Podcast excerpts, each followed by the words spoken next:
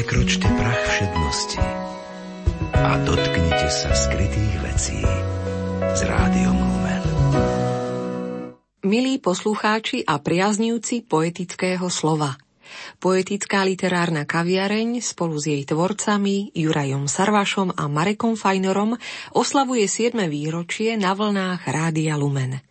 Pri tejto príležitosti si poďme v repríze spoločne zaspomínať na úplne prvú premiéru relácie vysielanú v septembri v roku dvetisícsedem. Príjemné počúvanie vám želajú oslávenci Juraj Sarvaš a Marek Fajnor.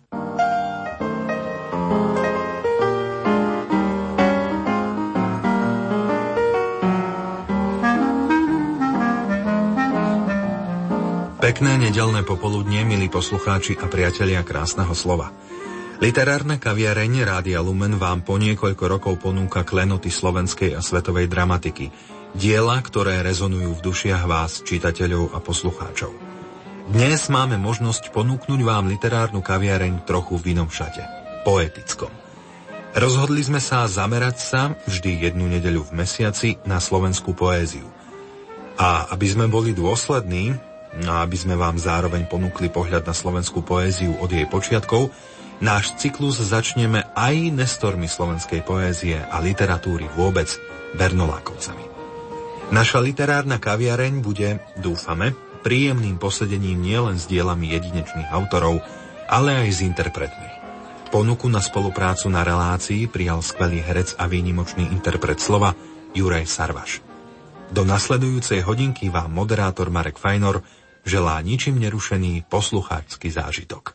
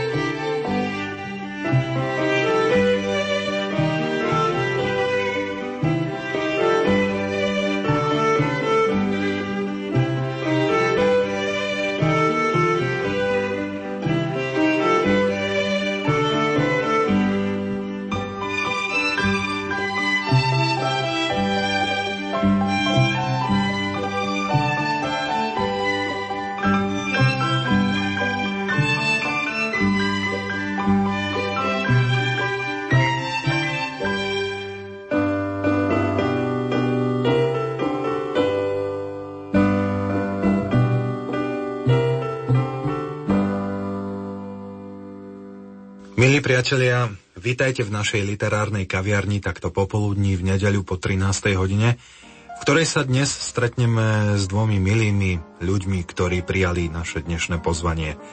Skvelá interpretka a herečka pani Ida Rapajčová. Zabudol si ešte povedať, že som už penzistka. A herec, interpret, režisér, autor, spisovateľ, pán Juraj Sarvaš. Ďakujem veľmi pekne. Stretávame sa v literárnej kaviarni, ktorá bude trošku netradičná. Bude totižto o poézii, o tej kráse slova, s ktorou sa snáď každý človek stretol, o kráse slovenského jazyka v našom prípade a o tom, čo poézia dáva ľuďom, čo krásne im ponúka.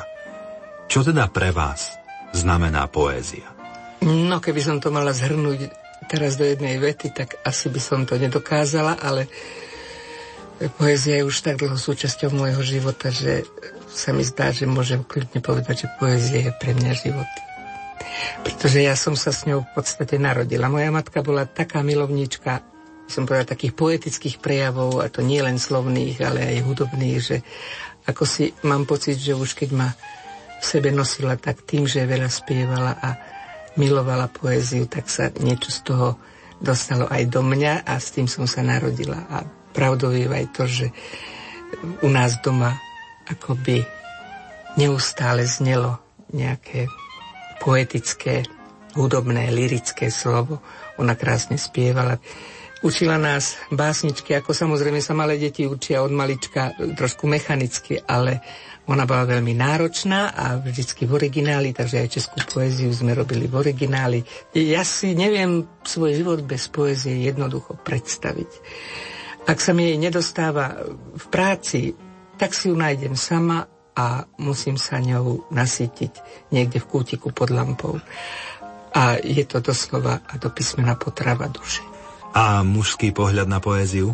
Tak ja som sa dostával k tej poézii naozaj tak nejako postupne, ale pravdou je to, že niečo vlastníš vo vnútri od malička. A je len na ľuďoch, ktorí sú okolo teba, ako tie svoje danosti vedia nejako rozvíjať. Aj to je pravda, že moja matka tiež ohromne krásne spievala, bola to prostá žena, robotnička, ale napríklad, keď sa odhaľoval pomník Andrejovi Sládkovičovi v devätnásťstoštyridsiatom prvom roku, a ja som mal desať rokov, samozrejme tam išla, zobrala ma za ruku a ja som sa díval na túto slávnosť, kde už recitovali e, niektorí študenti a toto ostane v človeku ako m, nejako zakódované. To sa objaví, povedzme, v neskorších rokoch. Veľmi záleží na učiteľok. Ja môžem povedať, že vo mne taký konkrétny záujem o poéziu vzbudil pán učiteľ Halát tu v Banskej Bystrici na ľudovej škole.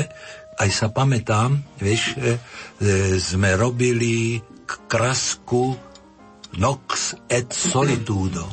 O Bože, úbohých a ponížených. Hej? A tam mi dal solo, jednu vetu.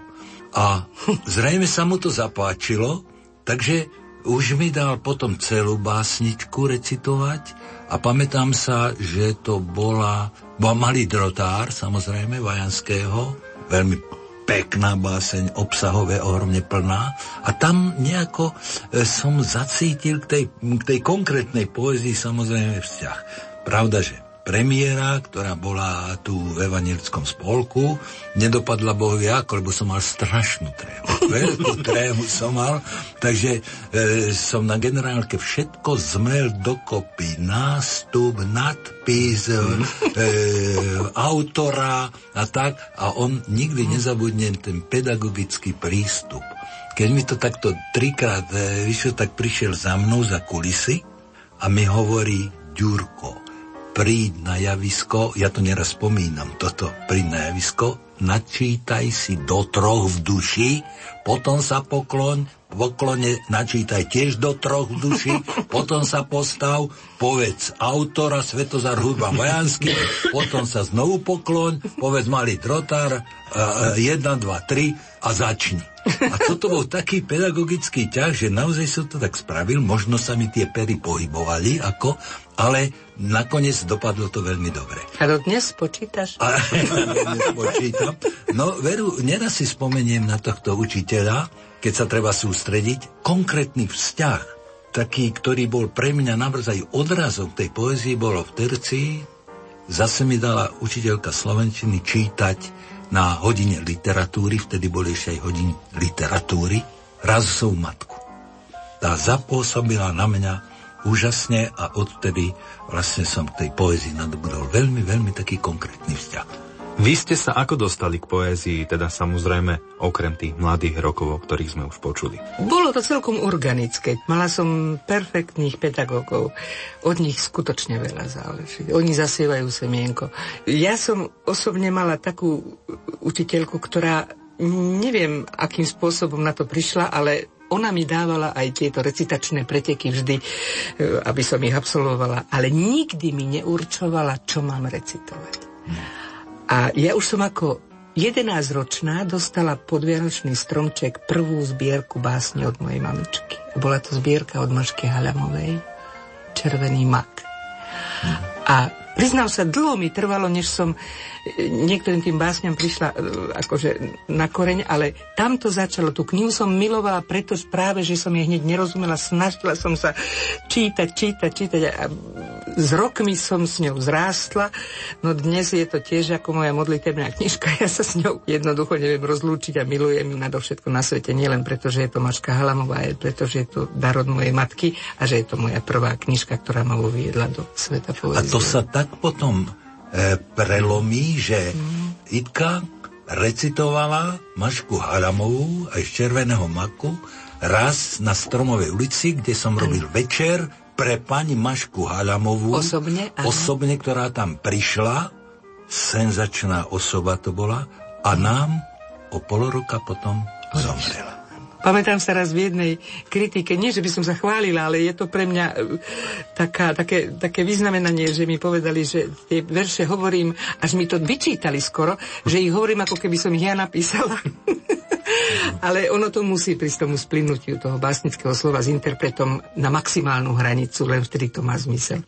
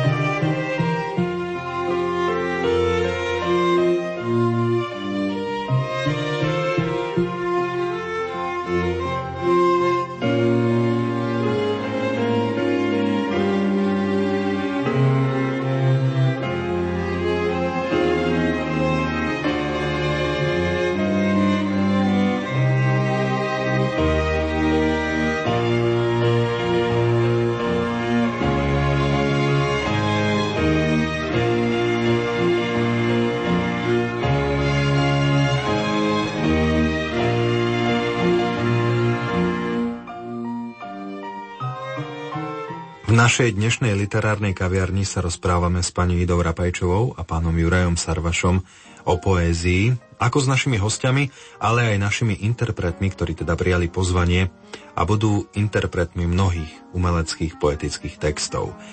Už ste nám povedali, čo poézia znamená pre vás. Mňa však zaujíma, čo poézia znamená pre tie desiatky, stovky, tisícky ľudí, ktorým ste vy osobne recitovali. Tak to by mali povedať oni, ale ja som presvedčená, kdekoľvek sme prišli, však Juraj to môže potvrdiť, medzi ľudí, pretože boli nielen radi, že nás vidia, ale aj, že nás počujú. A nielen, že nás počujú, ale oni nás skutočne počúvali, lebo počúvať a počúvať je rozdiel. Pretože my sme vždy prišli s niečím, kde bolo čo počúvať. A keď prídete s otvoreným srdcom na dlani, ten človek, ten poslucháč to cíti. A ja som sa nestretla nikdy s tým, že by nás napríklad vypískali, alebo neprišli, alebo odišli. Samozrejme ide o to, že my sme sa snažili naozaj tú poéziu cez seba pretlmočiť čo najvernejšie. A vždy skoro, alebo vždy nás pamäť. Vždy nás pamäť. No, no a ďalší taký príklad je, recitoval som na výročí Vysokej školy e, telocvikárskej. Hej? A tam som recitoval, oni mali veľkú slávnosť, tak som recitoval Detvana, recitoval som ešte niečo a tak a to. A prišiel, pán Boh mu dajú večnú slávu, profesor Karol Stráňaj, ktorý ešte v deväťdesiatke lyžoval. Áno, to bolo. To bola legenda, áno, profesor na tej škole. A on prišiel za mnou na javisko a on hovorí: Ďuro môj, ja som dlhoročný učiteľ, ale len teraz som toho Sládkoviča pochopil. A to no. je ohromné zadozečnenie. No takže naozaj tá poézia. A potom ešte jedno chcem. Ľudia by mali poeticky, že čo to znamená, oni nemusia čítať tú poéziu. Nie som taký naivný, že každý musí tú poéziu čítať, ale... Každý to aj vie. Áno, presne, ale keď ide e, na vrch, ja neviem, povedzme na hrb, nad Ľubietou a pozrieť dookola, tak v ňom sú ohromne nádherné pocity. To je poézia. A potom, keďže ľudia hovoria, že poézia je ťažká, alebo čo, prečo všetky veľké životné veci všade chcú poéziu? Pri narodení dieťaťa chcú poéziu. Pri svadbe chcú poéziu. Pri odchode človeka chcú poéziu. Pri každej slávnostnej no, chvíli, lebo poézia to by mala byť sviatočná chvíľa. A mňa skutočne, rovnako ako Juraj hovorí, mňa veľmi bolí, že ma, bola tá chvíľka poézie, nedelná chvíľka poézie, len päť minút mm. raz za týždeň. Mm, ale... A aj tej už nie, aj tu nám vzali. Niekto hovorí, že, že trochu poézie nikoho nezabije, to je to známe úslovie, ale ja hovorím, že dnes tú poéziu nám úplne zobrali. A keby sme nebolo ešte pár takých bláznov, ako je Juraj a ja, ešte sa ich pár nájde, včetne teba, ktorí s tou poéziou napriek tomu medzi tých ľudí ideme a e, snažíme sa teda im vyhovieť, lebo ľudia to chcú. Mňa nikto nepresvedčí, že ľudia to nechcú. To nie je pravda. Práve je vina tých ľudí, ktorí o tom rozhodujú, že začínajú skôr uprednostňovať nepoetické programy pred poetickými. Treba mať tú rovnováhu a treba dať aj, aj tejto strune zaznieť, pretože potom je ten náš život ochudobený a niečo mu skutočne chýba. Ale v rozhlase o dvanástej na obed v nedeľu takisto išla poézia. Bola to sviatočná chvíľa, keď rodina obeduje a či si vypočula, či nie, ale počúvali. Naozaj. Samozrejme. Tak, to, a preto som veľmi rád, že aj tu sme v rozhlase, samozrejme v Lumene, že hovoríme tu o poézii a som vďačný za to redakcii, že to... Teraz ma napadla jedna príhoda. Juraj si ju určite bude pamätať. Neviem, kde sme to vtedy boli na zájazde s literárnym programom. Nejakým, viem, že tam účinkoval Lacko Chudík a ešte nebohý Vladko Durdík. To bol tvoj nejaké pásmo. Ano. A prišli sme na nejaký vidiek a tam kultúrny dom bol ako krčma, lebo samozrejme na malých dedinách nemajú kultúrne domy, takže v krčme sme účinkovali. A tam v krčme sme museli prejsť cez výčap, tam už boli nachmelení hostia a jak nás videli, ak ideme na ten program do ďalšej miestnosti, tak sa nahrnuli do tej veľkej miestnosti a počúvali. A keď sme odchádzali, myslím, že sme robili Štúra. Štúra, cestou života trenistu. Áno, k výročiu Štúrovo narodenia. A išli sme späť a ja som v tom programe bola veľmi spokojná, lebo som bola jediná žena.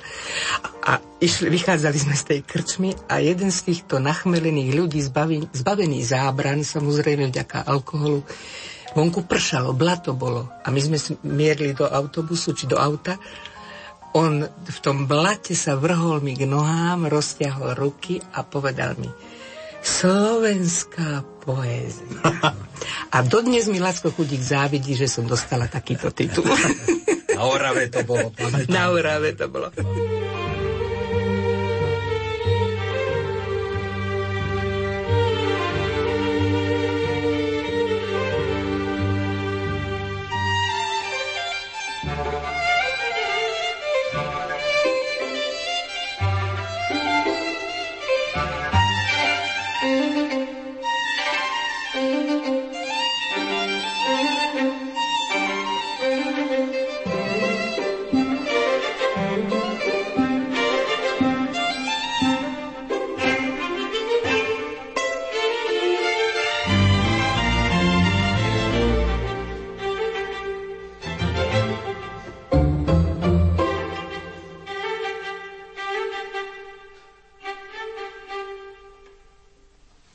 V literárnej kaviarni hovoríme o poézii.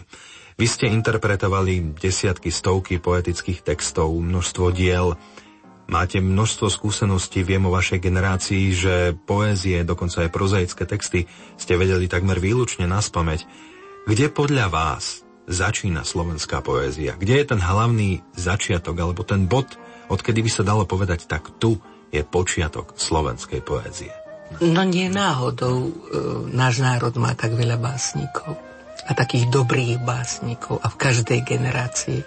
Aj teraz ich je dosť. Len sa málo o nich ľudia zaujímajú. Ale e, keby sme tak akože, kde to začalo? No v kolíske našej reči. Veď ten, čo nám prvý našu reč skultivoval a nechcem hovoriť e, zložité slovo kodifikoval, ale kultivoval a dali ju na úroveň vzdelaných národov, tak aj ten začal básňou. A aj jeho preklad Biblie začína básňou. Takže tá básň je prítomná všade a v tej básni si dovolím povedať, hovorím o proglase Konštantína filozofa, tak tam v tej básni je všetko. Je písaná veľmi prísnymi, prísnych, prísnej forme antickej, antickej a je to, je to skutočne dokonalá báseň, nie len čo sa týka formy, ale aj obsahu. Čiže on vytvoril také vysoké nároky, ale tak absolútne vnútorne bohatým obsahom ich, ju naplnil tú formu, že jednoducho postavil vysokú latku. A tu už možno, neviem, či ju možno preskočiť, ale jednoducho treba, treba aby bola našim cieľom a nejak tak sa jej držať. No tak on, on hodil takú, by som povedal, taký základný kameň. A tam naša poézia, naša reč si to doslova žiada, podľa mňa. Je spevná, krásna, hudobná, má nesmiernu variabil, variabilitu. Ona je priam stvorená pre poéziu. Ona krásne znie v ľudovej piesni a každá báseň má svoju melódiu, takisto. Ja hovorím, že báseň má tiež svoju melódiu, svoj rytmus a to sú princípy hudby. Takže to všetko sa nejak tak prepája a slovenčina, opäť opakujem, je, je úplne, by som povedala, stvorená pre poetické vyjadrovanie a pre poéziu. No, ja môžem len súhlasiť a vďaka ďalšiemu veľkému básnikovi alebo veľkému človekovi dneška, Vilovi Turčánimu, máme ten proglas preložený, máme ho pred sebou, je to naozaj obrovská báseň a ja sám ešte aj, aj cez túto, touto cestou ďakujem tomu Vilovi Turčanimu, že nám ho ten proglas prístupnil. Ale možno, že keby sme ešte e, uvažovali, Itka, možno, že aj ten staroslovenský očenáš, i keď je to modlitba, ale tam asi niekde e, je tá poézia, tá prapôvodná báseň. Lebo vlastne aj očenáš je báseň. To je vysoko metaforická, vysa, no. vysoko metaforický text, ktorý, keď sa človek za, e, zamyslí nad každým tým každým, pojmom, ano, ano. nad každým tým slovom, ktorý musíme, keď očenáš, keď očenáš píšeme graficky, tak musíme každý ten pojem napísať do zvláštneho riadku. Mm. Lebo každý má svoj vlastný význam, hlboký význam a široký význam. A to práve človek, keď aj interpretuje, musí na to myslieť. Nemám rada, že žiakom hovorím, ktorým vtlkam do hlavy aj tento staroslovenský očenás nemilosrdne. Tak im vždy hovorím, nemelte to mechanicky, ako babky niekde, keď sa modlia ruženec, lebo týmto odpustíme. Oni chudiatka majú iný prístup, ale vy si to nesmiete dovoliť zbavovať sa ľahko slov. A ten očenáš, to je hlboká myšlienka jedna vedľa na druhej. To treba myslieť na to, čo hovoríte a určite to vyjde. To stačí šepkať, ale ten obsah treba si uvedomiť a to počuť. Milí priatelia, ja myslím, že po takomto exkurze do tajov poézie nastal ten správny čas, aby som vás pozval k vypočutiu si veľkej a nádhernej básne Proglas a samozrejme aj staroslovenského Otčenášu.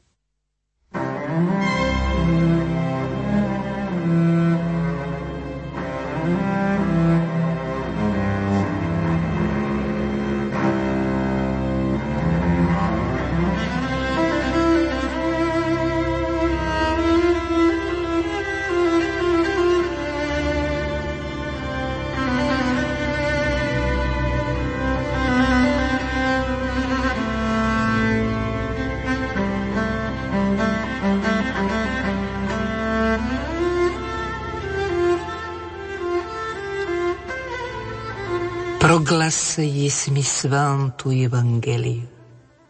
Evangeliu svetému som pred slovom.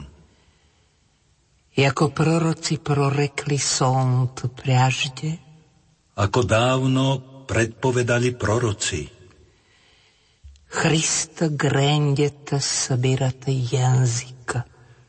Kristus prichádza zhromažďovať národy.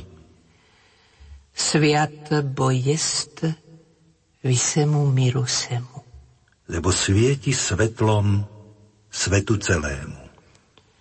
Se sabiste sam v sadmí viakosi. To v našom siedmom tisícročí stalo sa.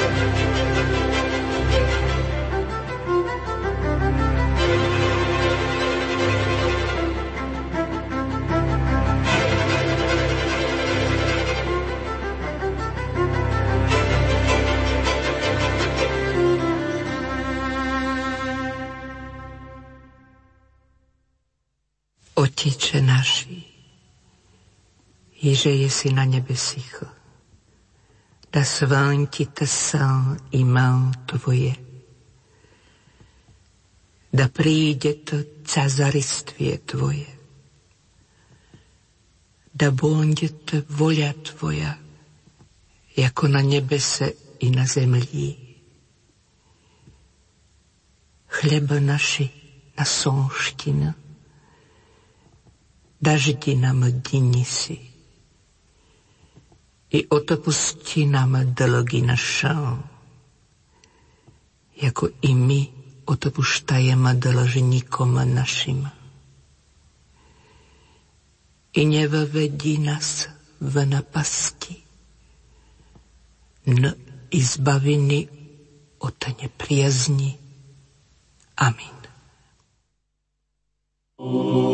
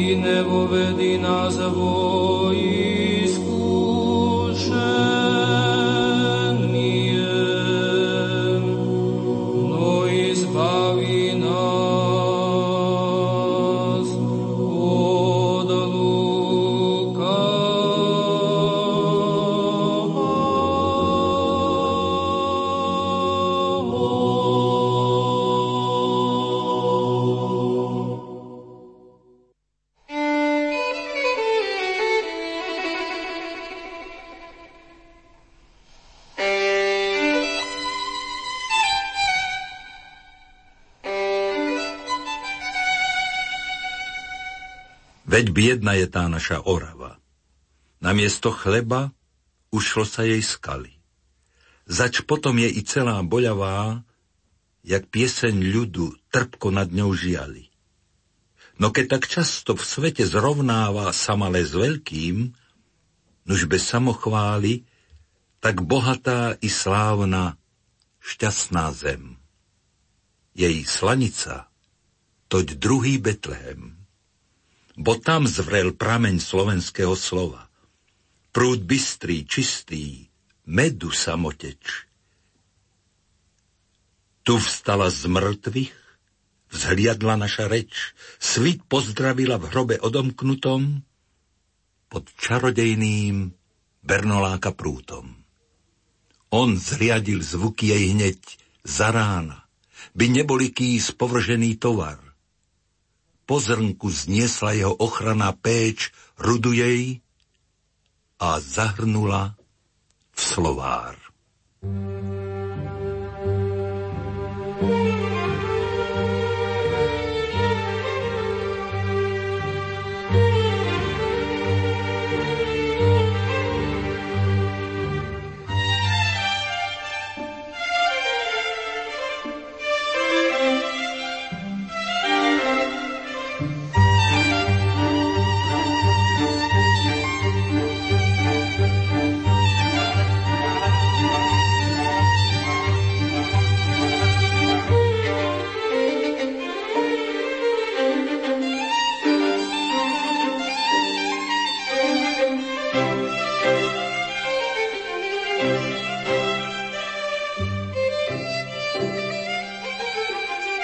krátkou poetickou ukážkou sme sa dostali do druhej polovice našej dnešnej literárnej kaviarne, treba povedať poetickej, hoci sa v nej budeme rozprávať o Antonovi Bernolákovi, ktorý ako prvý kodifikoval spisovnú slovenčinu. Táto ukážka však nie je z pera Antona Bernoláka.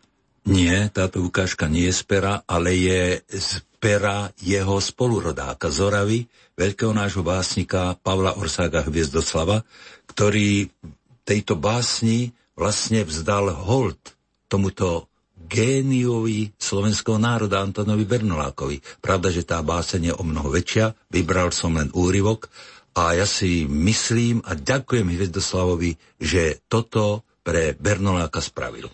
Čím bol Bernolák taký významný, okrem toho, že bol prvý, ktorý kodifikoval spisovnú slovenčinu? Čo všetko znamenal pre slovenský národ? No Bernolák e, znamenal to, že prvý pochopil, že my sme síce národ, ale národ nemôže byť uznaný, ak nemá svoju reč, svoju spisovnú slovenčinu. Takže týmto vlastne argumentoval proti všetkým, ktorí sa stavali proti slovenčine, a to, že to pochopil ako mladý, veď on začal ako dvadsaťročný. Takže ja ho uznávam nie len v tej obrovskej kvantite, čo spravil, ale v tej veľkej kvalite a v tej múdrosti. Ako kňaz sa ukázal nesmierne pracovitý, naozaj nesmierne múdry a nesmierne predvídavý. Všetko to začalo, dá sa povedať, na Bratislavskom hrade, v generálnom seminári, odkiaľ rozposielal listy vzdelancom slovenským roztruseným po svete, v ktorých ohlásil zámer položiť pravopisné, gramatické i lexikálne základy spisovného jazyka. Vyzval k spolupráci a prosil o rady o priame účasti na tomto akte, dostal dobrozdania a najmä od pána Dubnického a katolíckeho farára Ondreja Mesároša, veľmi vzdelaného človeka, ktorý požíval vážnosti v celej Trenčianskej stolici. Áno, pán farár Mesároš prvý pochopil význam spisovnej slovenčiny, hneď sa pridal k učenému tovaristu a odpovedal listom velebnému katolickému kňazovi Bernolákovi a v tom liste okrem iného hovorí toto. Milí mladí verní Slováci, Boh žehnaj vaše kroky. Pestovanie slovenského jazyka si vyžadovala už dávno oddanosť k nášmu národu i k materinskému jazyku. Vynucovala si to úcta k svetému náboženstvu, ktoré počnúc prvými storočiami ústami svojich služobníkov početnému ľudu týmto jazykom hovorili, a napokon súril to aj príklad pokročilejších národov, ktoré svoje jazyky na vrchol slávy pozdvihli. Náš materinský jazyk leží ľadom. A toto spôsobilo biedu v materčine, a to až tak, že keď prišlo čo len chatrnú reč zostaviť, k češtine bolo treba sa uchýliť. Preto ďakujem všetkým preznamenitým mužom, rodákom našim, ktorým prišla na um myšlienka, aby na spôsob iných jazykov bol vypestovaný i náš jazyk. Na ortografii slovenského jazyka teda s chuťou budem pracovať, a k tomu vašej veľadôstojnosti horlivo sa odporúčam.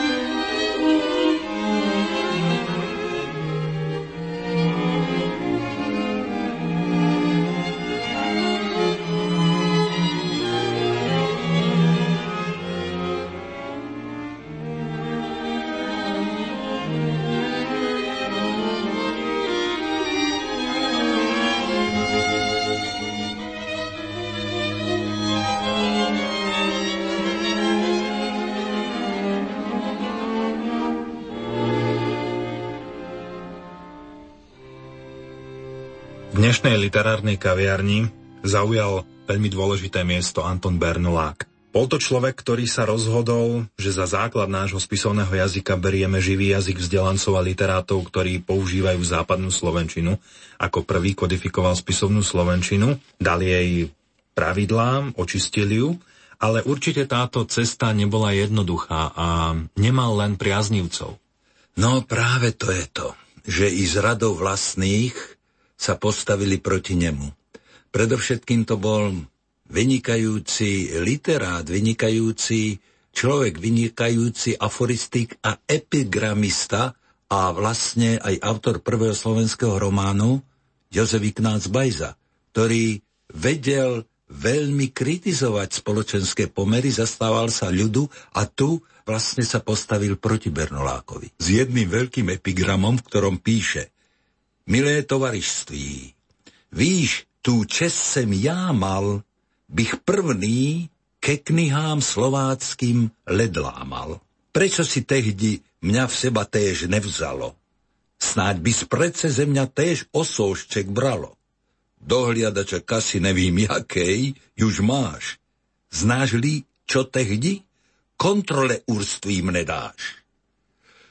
Kohútmi, latinári vás zovú.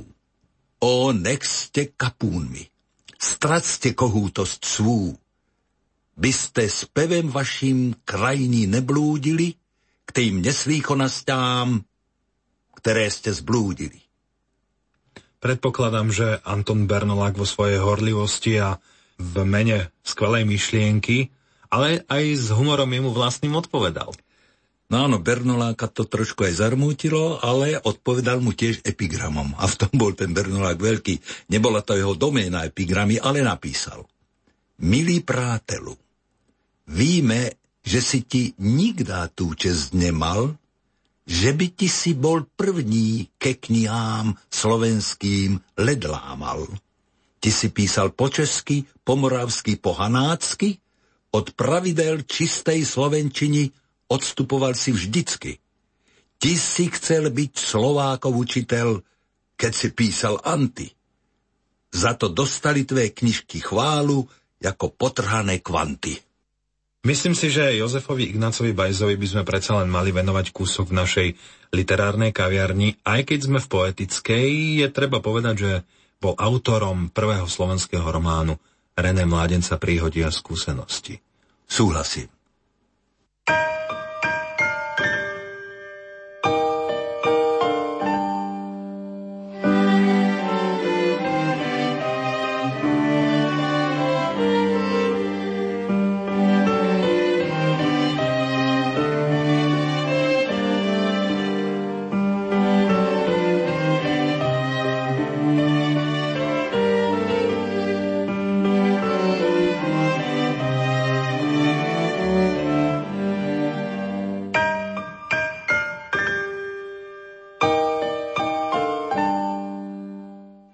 Jozef Ignác Bajza, René Mládenca Príhody a skúsenosti. Kapitola Tovariš cesty poučuje Reného o Slovákoch, o ich jazyku, literatúre a dejinách. Tak mlúvil tovarš cesti. Žádných zaiste nemal ani nemá li tento spravedlivého jména kníh. Niekolik budičků pre mužské a ženské osoby, niekolik kalendárov ročných a niekolik pieseň, ktorým tlačári vždycky dokladajú, že sú nové, kdežto ani pamäti není, v ktorý čas poprvé na sveto vyšli. Celý jejich knihársky dům ustanovuje, pre ktorú pak príčinu jest sa stalo, že národ tento pero tak zapovrhal, samo nebe môže súditi. To pravda jest, že mu vtip nikdy nechybí. Medzi tým, že národ tento od kehokoliv splodený, kedy a jakokoliv sem prenesený, ale že národ tento v týchto vúkol krajech dávno bydlí a pevný musel býti vždycky, jen aj otúď môžeme súditi, že času príchodu jeho ani známy ho nemáme, a že tak mnohé zeme tak dlho pod vlastními svými králmi držel a i vščil ještě některý držá, jaký jsou Rusy a nepř Moskoviti. O stave Slováků od počátku až po včilejšie časy vydali onehdy církevný muž knihu, v ktorej hojně mluví o porození jejich, o králech, který ich spravovali, o zemách, kterými vládnuli, o mravech a obyčajech, které zachovávali ještě jak špohani, a učinil chválitebne, kolik móhel, áno, učinil víc od inších, ktorí pred ním prácu tu byli zaujali v Čechách, Morave anebo v Polskej. V jedném je stoliko žál, že Slovákem bivše, slovenským jazykem, dílo také nespísal. Ale totiž znal dobre, že tak vzácná, milá jest slovanská reč, že ju cuzí slyšíc uteká preč. Tak vzácné slovenské je zmluvení, že si ho znať cuzí drží k zahambiení.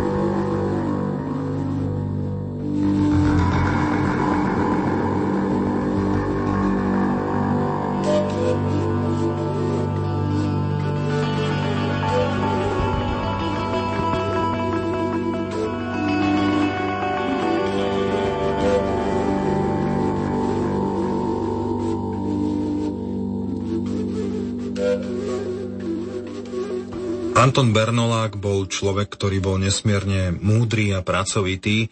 Dokonca to jeho dielo svedčí o tom, že pracoval snáď celý svoj život veľmi usilovne. Napísal dizertáciu, gramatiku, etymológiu, ale najmä slovár, na ktorom pracoval dni a noci cez tri roky. V čom je slovár taký významný? No slovár má päť zväzkov. štyritisícštyristoštyridsať strán a významný je vlastne v tom, že to bol prvý slovár, kde na prvom mieste je slovenské slovo, potom české, potom latinské, potom nemecké a potom maďarské. A samozrejme, že pre vzdelanosť našich ľudí bol prepotrebný, ale nie len pre našich ľudí, ale práve pre inostrancov, pre tých, ktorí chceli trošku sa do slovenčiny dostať. No a okrem toho, tento slovár, žiaľ, on vyšiel iba po dvanástich rokoch po jeho smrti. On sa toho nedožil, ale dielo ostalo, ako sa hovorí. Ale v čom bol tento kňaz výnimočný? Výnimočný bol aj v tom, že do slovára zahrnul aj slovenské porekadlá príslovia, čiže múdrosť tohto ľudu. Ba dokonca dal tam aj ľudové piesne, z ktorých, podľa toho, ako nám tá tradícia hovorí o Bernolákovi, z ktorých najradšej mal kačičku divokú. Keď sme spomínali inostrancov, teda predstaviteľov iných národov, tak natíska sa mi myšlienka, či aj z ich strany nemal Bernolák neprajníkov. No práve, predovšetkým bratia Česi opäť nepochopili, že Slováci potrebujú mať samostatný jazyk. Taký veľký český slavista, to je zaujímavé, Jozef Dobrovský, ktorý bol veľmi múdry, tiež toto neprijal, nepochopil. V jednom liste Bernolákovi píše: Pán Zlobický, profesor českého jazyka a literatúry vo Viedni, sa znepokojuje nad tým, že mladí seminaristi na čele s vami chcú zaviesť nový spisovný jazyk na Slovensku. Ja sa neznepokojujem, pretože si myslím, že čeština, moravčina a slovenčina sú iba jeden jazyk, hlavný dialekt slovanského jazyka, tak ako ruština, polština a ilírčina. Vzdelanci a vedci slovenskí sa orientujú na češtinu. Táto okolnosť bude večne na prekážku tomu, aby sa slovenčina mohla stať spisovným jazykom. A tak hádam urobíte najlepšie, ak sa i naďalej budete držať čistej češtiny. Ja predpokladám, že ani v tomto prípade Bernolák nenechal na svoju odpoveď dlho čakať. Veru nie, odpovedá pán profesorovi Dobrovskému. Vážený pán profesor Dobrovský, nie je pravda, že všetci slovenskí vzdelanci a vedci sa orientujú na češtinu. Orientujú sa len z núdze, lebo nemáme pevné základy nášho materinského jazyka. Sme síce samostatný národ, ale nebudeme ním, ak nebudeme mať vlastný jazyk. To vy ako vysokoučený muž, obdarený tolerantnosťou, vy ste uznáte. Ja nechcem robiť sváry alebo navádzať nenávisť k češtine, ktorá je teraz z ruštinou a polštinou najvypestovanejšia spomedzi ostatných slovanských jazykov. Moje úsilia smerujú iba k tomu, aby som slovenčinu od češtiny náležite odlíšil, lebo o týchto rečiach viacerí, čo sa do vecí nerozumejú, nesprávne tvrdia, že sa úplne zhodujú tak rázom jazyka, ako aj vonkajšou podobou a výslovnosťou. I napriek mienke všetkých jazykovedcov, ešte aj samých Čechov.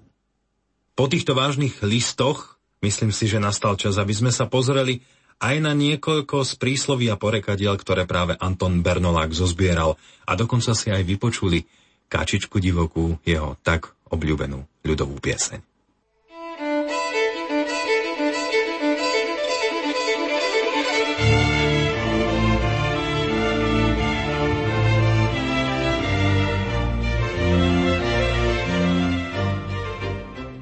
I boháč len dve má v nose dírky ako chudobný. Beda tomu domovi, kde rozkazuje tela volovi. Lacné maso, rýdka polévka. Kdo mastí, ten ide. Kde nemôžeš preskočiť, pod les. Lahnúci na brucho a chrbtom sa prikryť. I jalovej krave by tela podstrčil.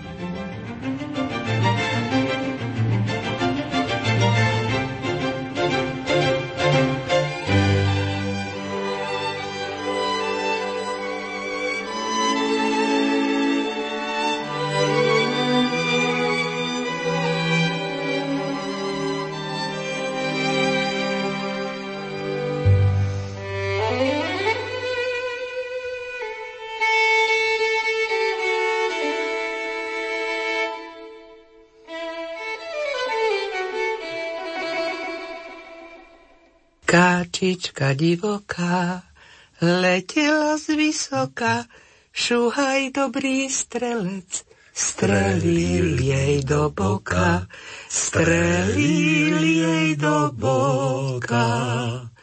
Postrelil jej krídlo, aj pravú nožičku, horko zaplakala, sadla na vodičku, sadla na vodičku.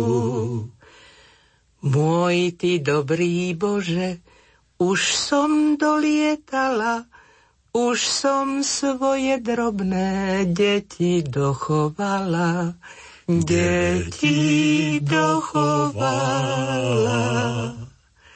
Moje drobné deti na kamenci sedia, kalnú vodu pijú, drobný piesok jedia, drobný piesok jedia.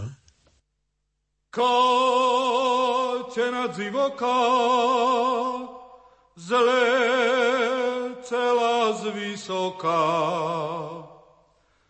Káčena divoká zlecela z vysoká. Janko, Janko, dobrý strelec, Janko, Janko, dobrý strelec, strelel hej do boka.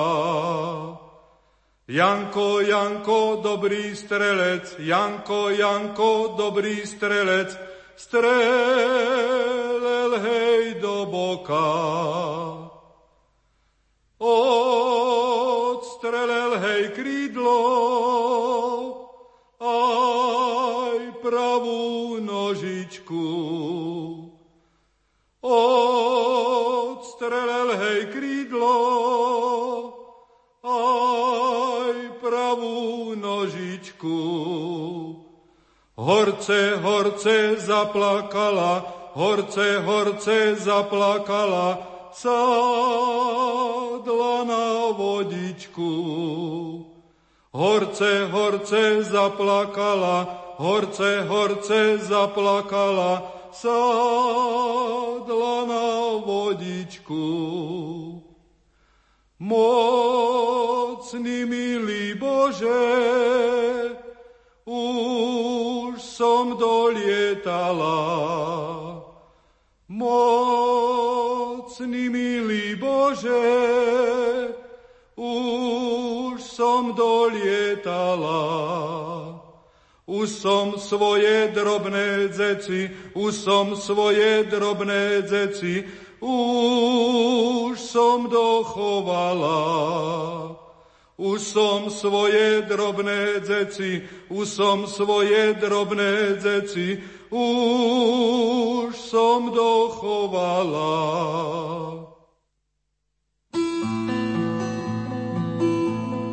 Pomaly sa blížime k záveru dnešnej poetickej literárnej kaviarne, aj keď tak trochu prozaicky na záver, pretože Anton Bernolák zomrel mladý, dá sa povedať, nedožitých päťdesiatjeden rokov, zomrel v Nových Zámkoch, tento veľký človek slovenského národa. Áno, v Nových Zámkoch je aj pochovaný a má tam aj svoju sochu.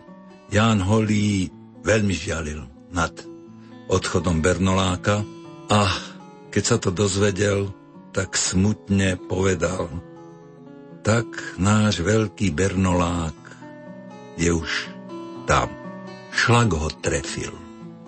Samozrejme, to bolo vyjadrenie, dneska tomu moderne hovoríme, že dostal porážku, porážku mozgu alebo porážku srdca, ale myslím, že to bolo zlyhanie srdca, dokonca je zistené, že pri holení. Veľká škoda, že odišiel taký mladý. A ten veľký Hviezdoslav, ktorého sme citovali, tak napísal aj ďalšie verše o ňom.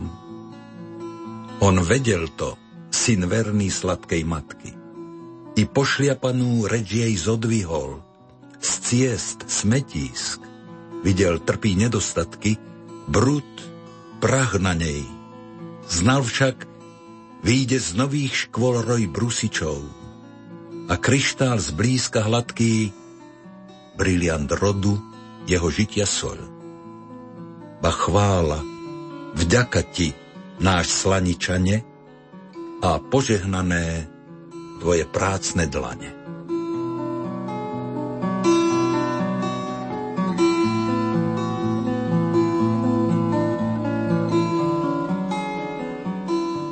Veľmi krásnymi slovami od Pavla Orsága Hviezdoslava zakončíme rozprávanie práve o Antonovi Bernolákovi, ale v jeho odkaze budeme pokračovať aj o mesiac, pretože si predstavíme dielo Jána Holého. V čom bol Ján Holý taký výnimočný? No, o tom si povieme na budúce, ale jedno je, že to bol slovenský Homér. Z poetickej literárnej kaviarne vám pokojnú nedeľu želajú Juraj Sarvaš a Marek Fajnor. A samozrejme aj pani Ida Rapajčová, ktorá sa s nami rozlúči ukážkou z diela Jána Holého.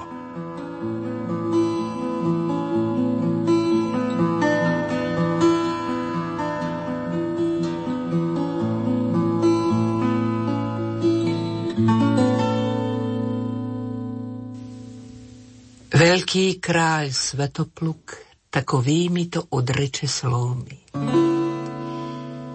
India najprvná je našeho prenárodu matka, najprvný pôvod. Šťastná dozajista to zemie a príliš bohatá i na krásu a úrodu predná tak, že sa jej žádná nevyrovná ve svete krajina. Tam ľud veľmi dobrý, dokonalý, míru milovník, ľud krotký a tichý, ščedrý nad míru ku hosťom. Lež prečo z tak slavnej sa odebrali vlasti, čo toľkú zavdalo príležitosť, že nové pohledávali bydla. Náramná, o jakej neslýchano pohroma túto potkala zem. Besné sa naráz more nad brhy vyčlú zdvílo vodú a naďal bližšie pozatápalo krajiny, vymlelo víre nové a otevrelo do dna prepasti. Náramný v tom hlas do uší tak od oblohy padne. Národe výborný a množstvom ľudstva prehojný, vysťahovať sa ze stránky musíš i z vlasti odebrať a slavné učiniť sebe inde i ve svete meno. Tam vždy milujte pokoj, zlej vystríhajte sa vojny, zem zrábajte pluhem, živi z nej a nezlú peže buďte, tam z vás náramné po časoch rozroste sa ľudstvo.